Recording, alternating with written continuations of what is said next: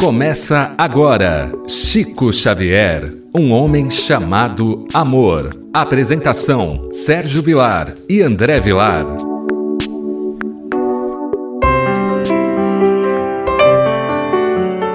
Queridos amigos da Rádio Boa Nova, estamos iniciando o programa Chico Xavier, um homem chamado amor. Apresentação de Sérgio Vilar e André Luiz Querini Vilar. Tudo bem com você, André Luiz? Tudo bem, querido Sérgio. Que alegria em podermos iniciar o programa Chico Xavier, um homem chamado amor. É uma alegria e uma responsabilidade, porque estamos diante de um homem com histórias fascinantes. Mas antes de iniciarmos o tema proposto, eu gostaria de deixar o nosso WhatsApp para que o nosso ouvinte possa mandar a sua mensagem. O nosso número é 19 997 78 2794. Relembrando, 19 997 78 2794 ou pode mandar também pelo Instagram o Instagram de Sérgio Vilar é sergio.vilar.37, passe a seguir o Sérgio, e o meu é André Luiz C. Vilar. No programa passado, nós vimos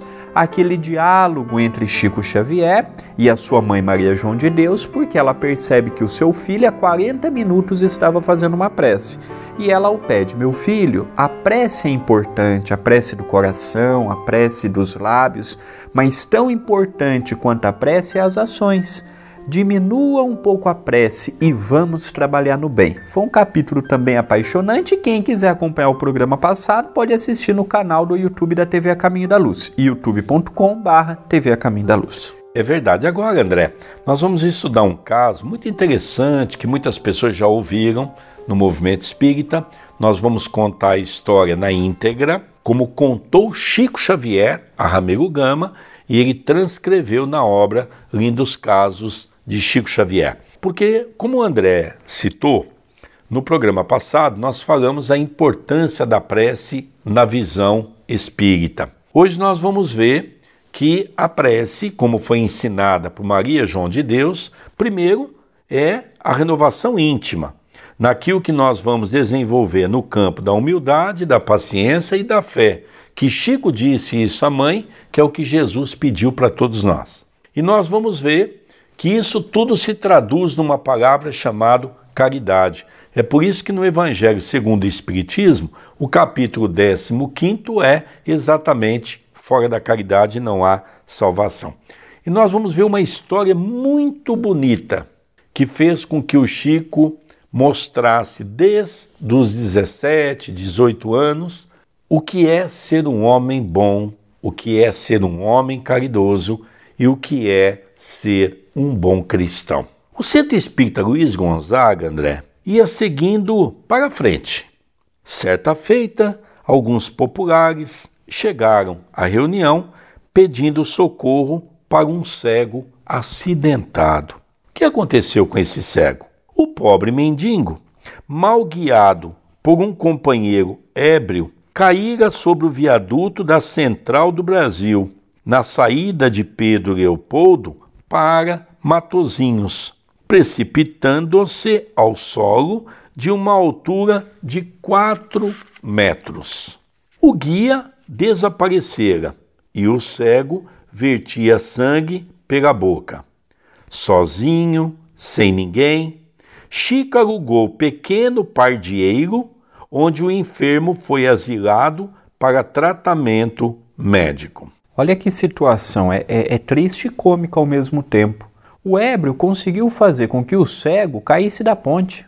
O ébrio é o bêbado, não é, André? Para nós sermos mais claros. Coitado, caiu da ponte, não enxergava, não sabia nem onde estava, não sabia nem como sair daquela situação uma situação bem complicada e as pessoas foram empurrar o problema para o Chico.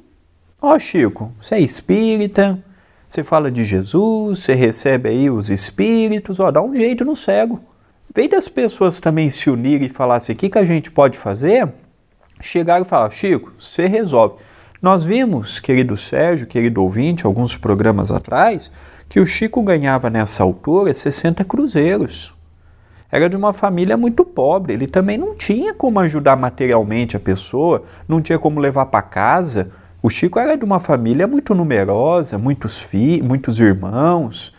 Os irmãos foram se casando, a família foi aumentando. Então, olha que situação difícil que o Chico teve de lidar. Olha, André, dando continuidade para a gente aproveitar bem essa lição, para ver que já aos 18 anos de idade, como Chico já tinha despertado esse trabalho da caridade. Chico alugou, mesmo com as suas dificuldades, nós já vimos uma lição que para ele pagar um cruzeiro de uma mesa era muito difícil. Chico alugou um pequeno pardieiro, um cômodo muito pequeno, onde o enfermo foi asilado para tratamento médico. Caridoso, facultativo, receitou graciosamente, mas o velhinho precisava de enfermagem. O médium velava junto dele à noite, mas durante o dia precisava atender às próprias obrigações na condição de caixeiro do senhor José Felizardo. Havia por essa época, em 1928, uma pequena folha semanal em Pedro Leopoldo, um jornal, André, que circulava em Pedro Leopoldo. Chico pensou e providenciou para que fosse publicada uma solicitação rogando o concurso de alguém que pudesse prestar serviços ao cego.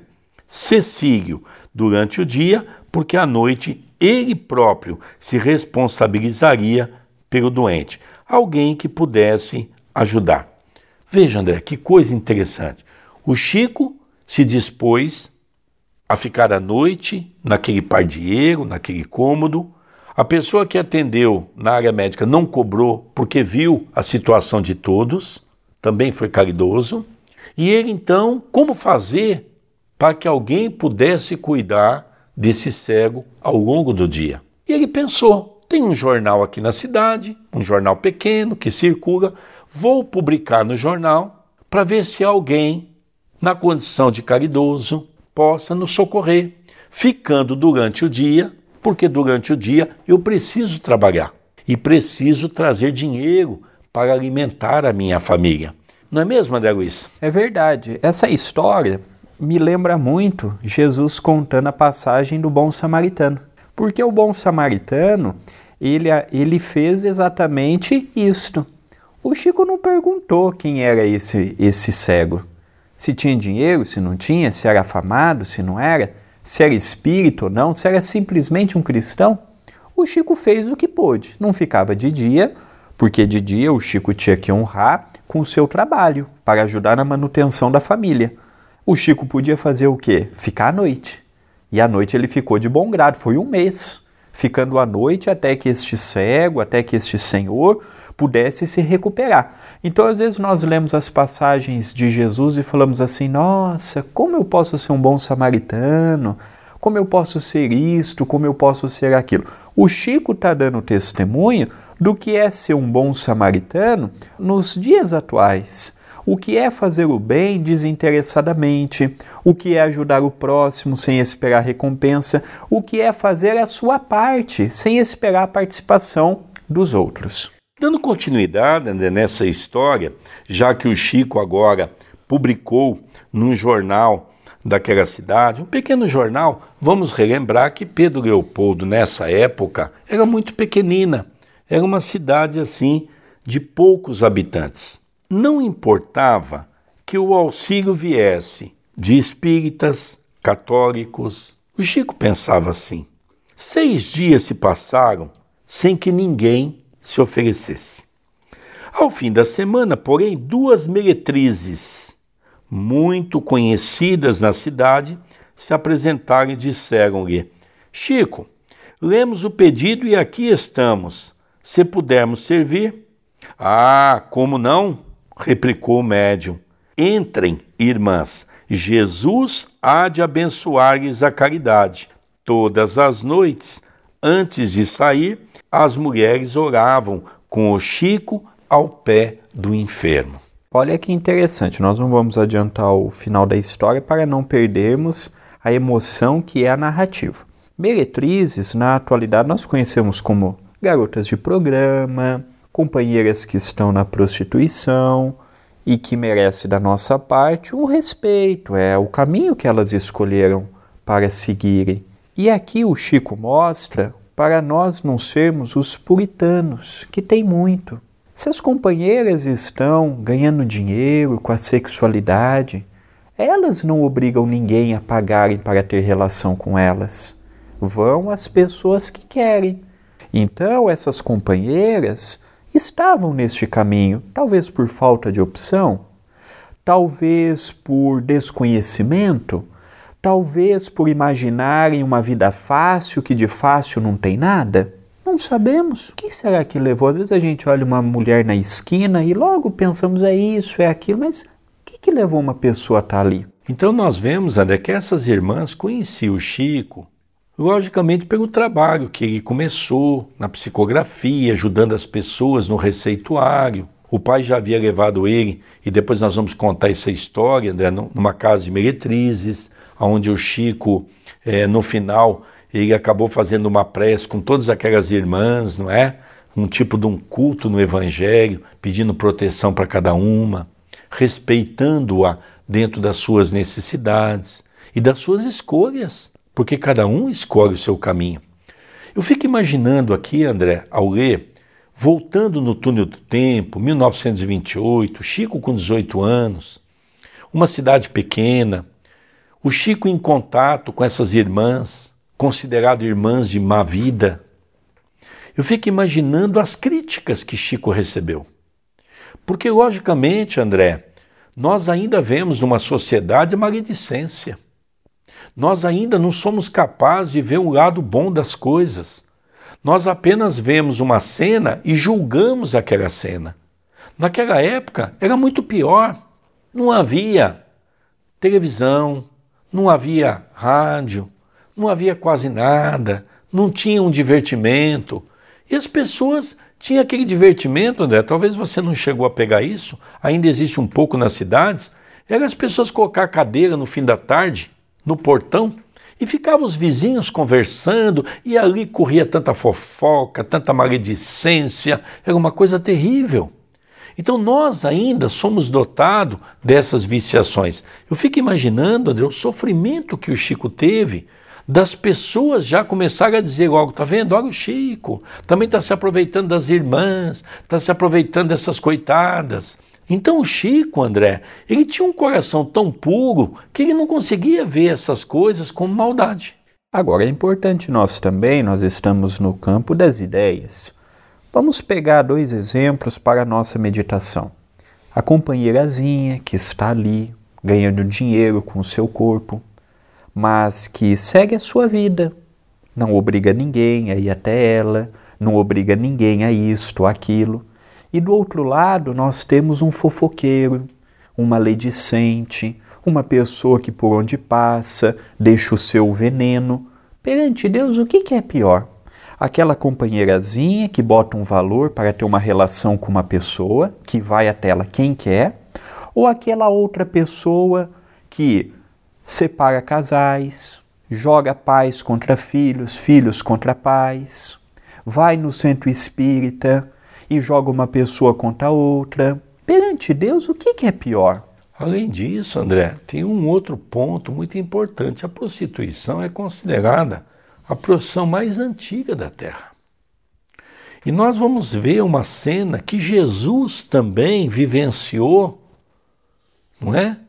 Quando as pessoas apresentam a ele aquela chamada adúltera. E que Jesus, na verdade, tem que tomar uma decisão diante daquela cena. Então a gente vê, André, que Jesus nos ensina o quê? Aquele que não tiver pecado, atira a primeira pedra.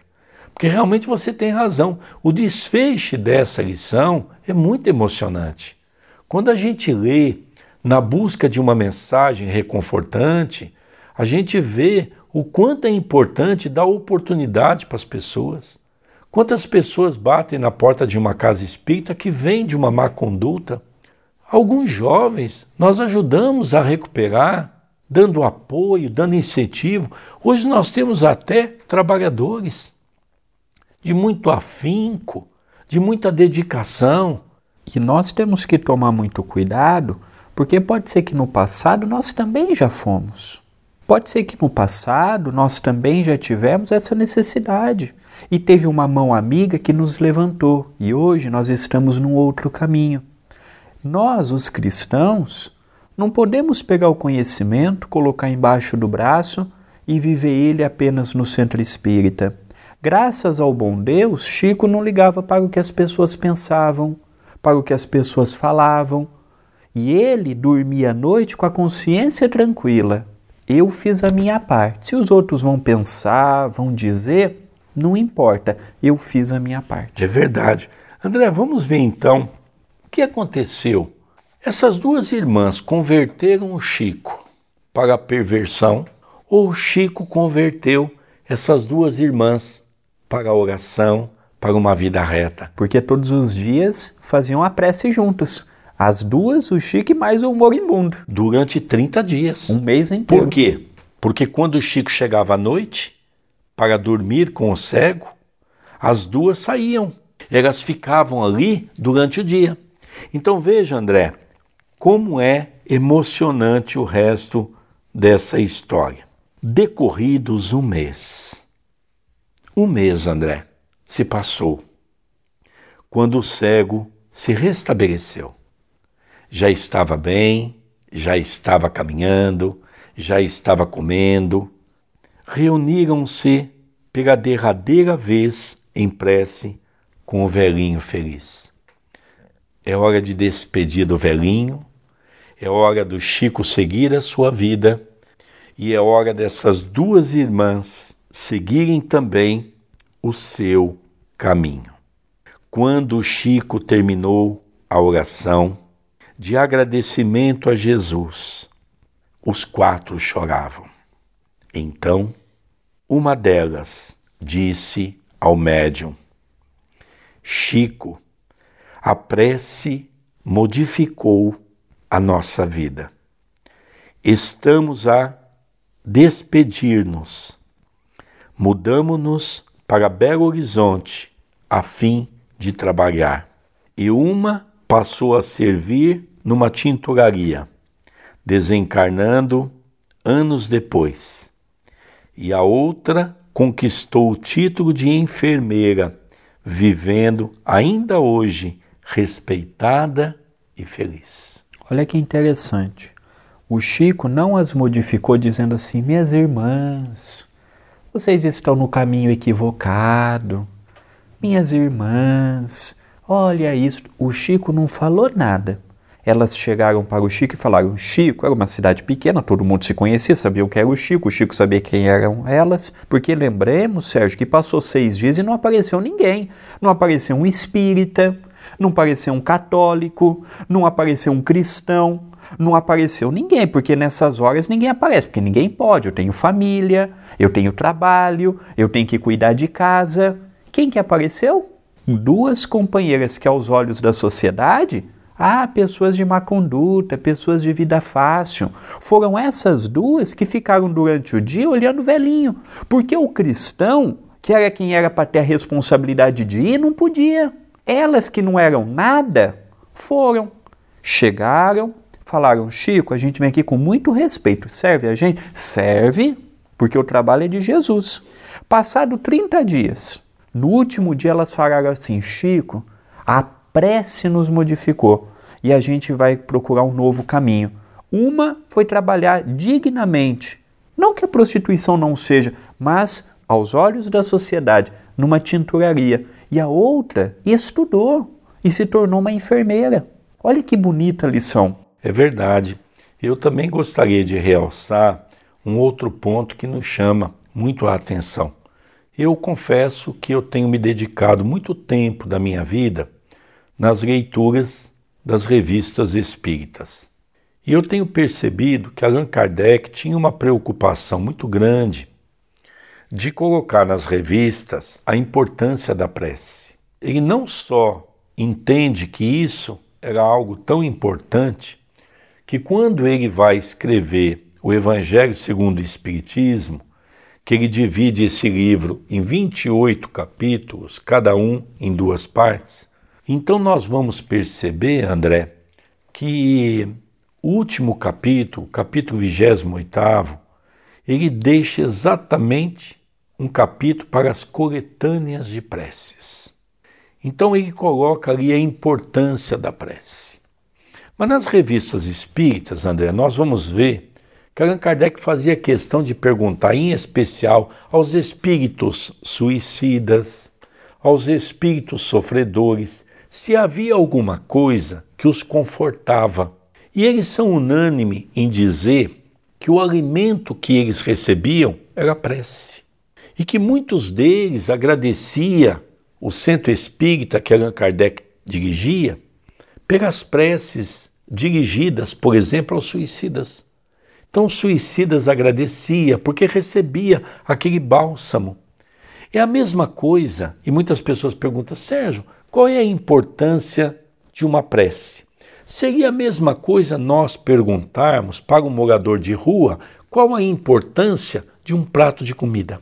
Então, André, a gente começa a perceber que são lições como essa que, quando a gente se aprofunda no Espiritismo, nós começamos a entender a sistemática daquela lição que nós tivemos a semana passada, quando a mãe de Chico diz a ele: Meu filho, não fica aí o tempo todo orando, não. Gaste o seu tempo para tentar se corrigir, para se tornar um homem de bem, e vamos colocar o tempo para serviço do próximo. Imagine você, um menino de 18 anos, com um corpo altamente comprometido, André, um serviço pesado que entrava bem cedo e saía só à noite, que era da venda, é, uma venda que ele trabalhava, não é? que é um armazém. E depois à noite ainda ia na sua casa ou ia para o centro. Ou cuidava durante um mês do velhinho. E depois de ir para o centro, toma um banho, vai para o centro espírita. Depois do centro espírita, vai direto para dormir na casa daquele cego, daquele amigo que havia caído do pontilhão. No dia seguinte ele acorda, troca de roupa, vai direto para o bar. Durante 30 dias, aos 18 anos, André. Então nós começamos a perceber que realmente Chico Xavier é um exemplo para todos nós que deva nos encorajar para tomar atitudes dessa natureza. E é interessante que você falou da revista Espírita, o quarto livro do Pentateuco Kardeciano, Céu e o Inferno, nada mais é do que os diálogos que Kardec também travou, que colocou na revista Espírita e também aproveitou esse manancial para dialogar a condição do espírito do outro lado. Então, essas nossas irmãs, olha que bonito, quantas pessoas não passam na nossa vida que a gente não pode mudar a vida dessas pessoas também. Agora, na atualidade, nunca temos tempo, tudo é difícil, tudo é difícil porque nós ficamos 3, 4 horas do nosso dia no celular. Tudo é difícil porque nós ficamos duas, três, quatro horas na frente de uma televisão. Tudo é difícil porque nós ficamos longo tempo fazendo coisas que poderiam ser revertidas. Até agora nós estamos estudando a vida do Chico, Chico com 18 anos. Nós não vemos o lazer de Chico Xavier. Nós não vemos o lazer do professor Eurípides Barçanufo o lazer de Dr. Bezerra de Menezes, esse povo não tinha tempo para isso.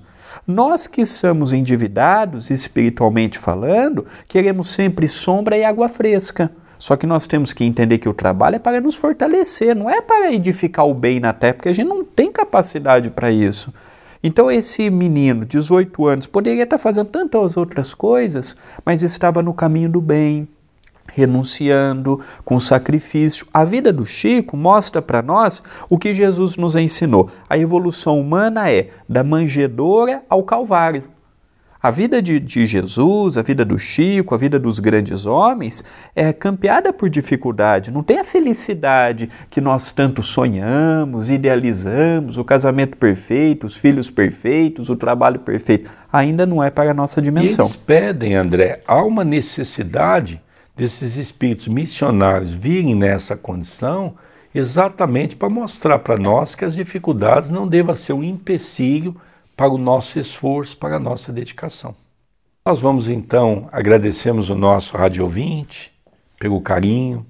Falar de Chico Xavier é um grande desafio. Eu confesso que conforme nós vamos estudando de uma maneira mais íntima a história de Chico Xavier, mais nós vamos nos emocionando. Porque a história de Chico Xavier é uma história tão comovente. O Chico parece até um ser de outro planeta. Não parece um ser do nosso planeta, de tal a sua beleza. Queridos amigos, encerramos o programa Chico Xavier, um homem chamado amor. Apresentação de Sérgio Vilar e André Luiz Querini Vilar. Um beijo no seu coração e até o próximo programa. Até nosso próximo programa.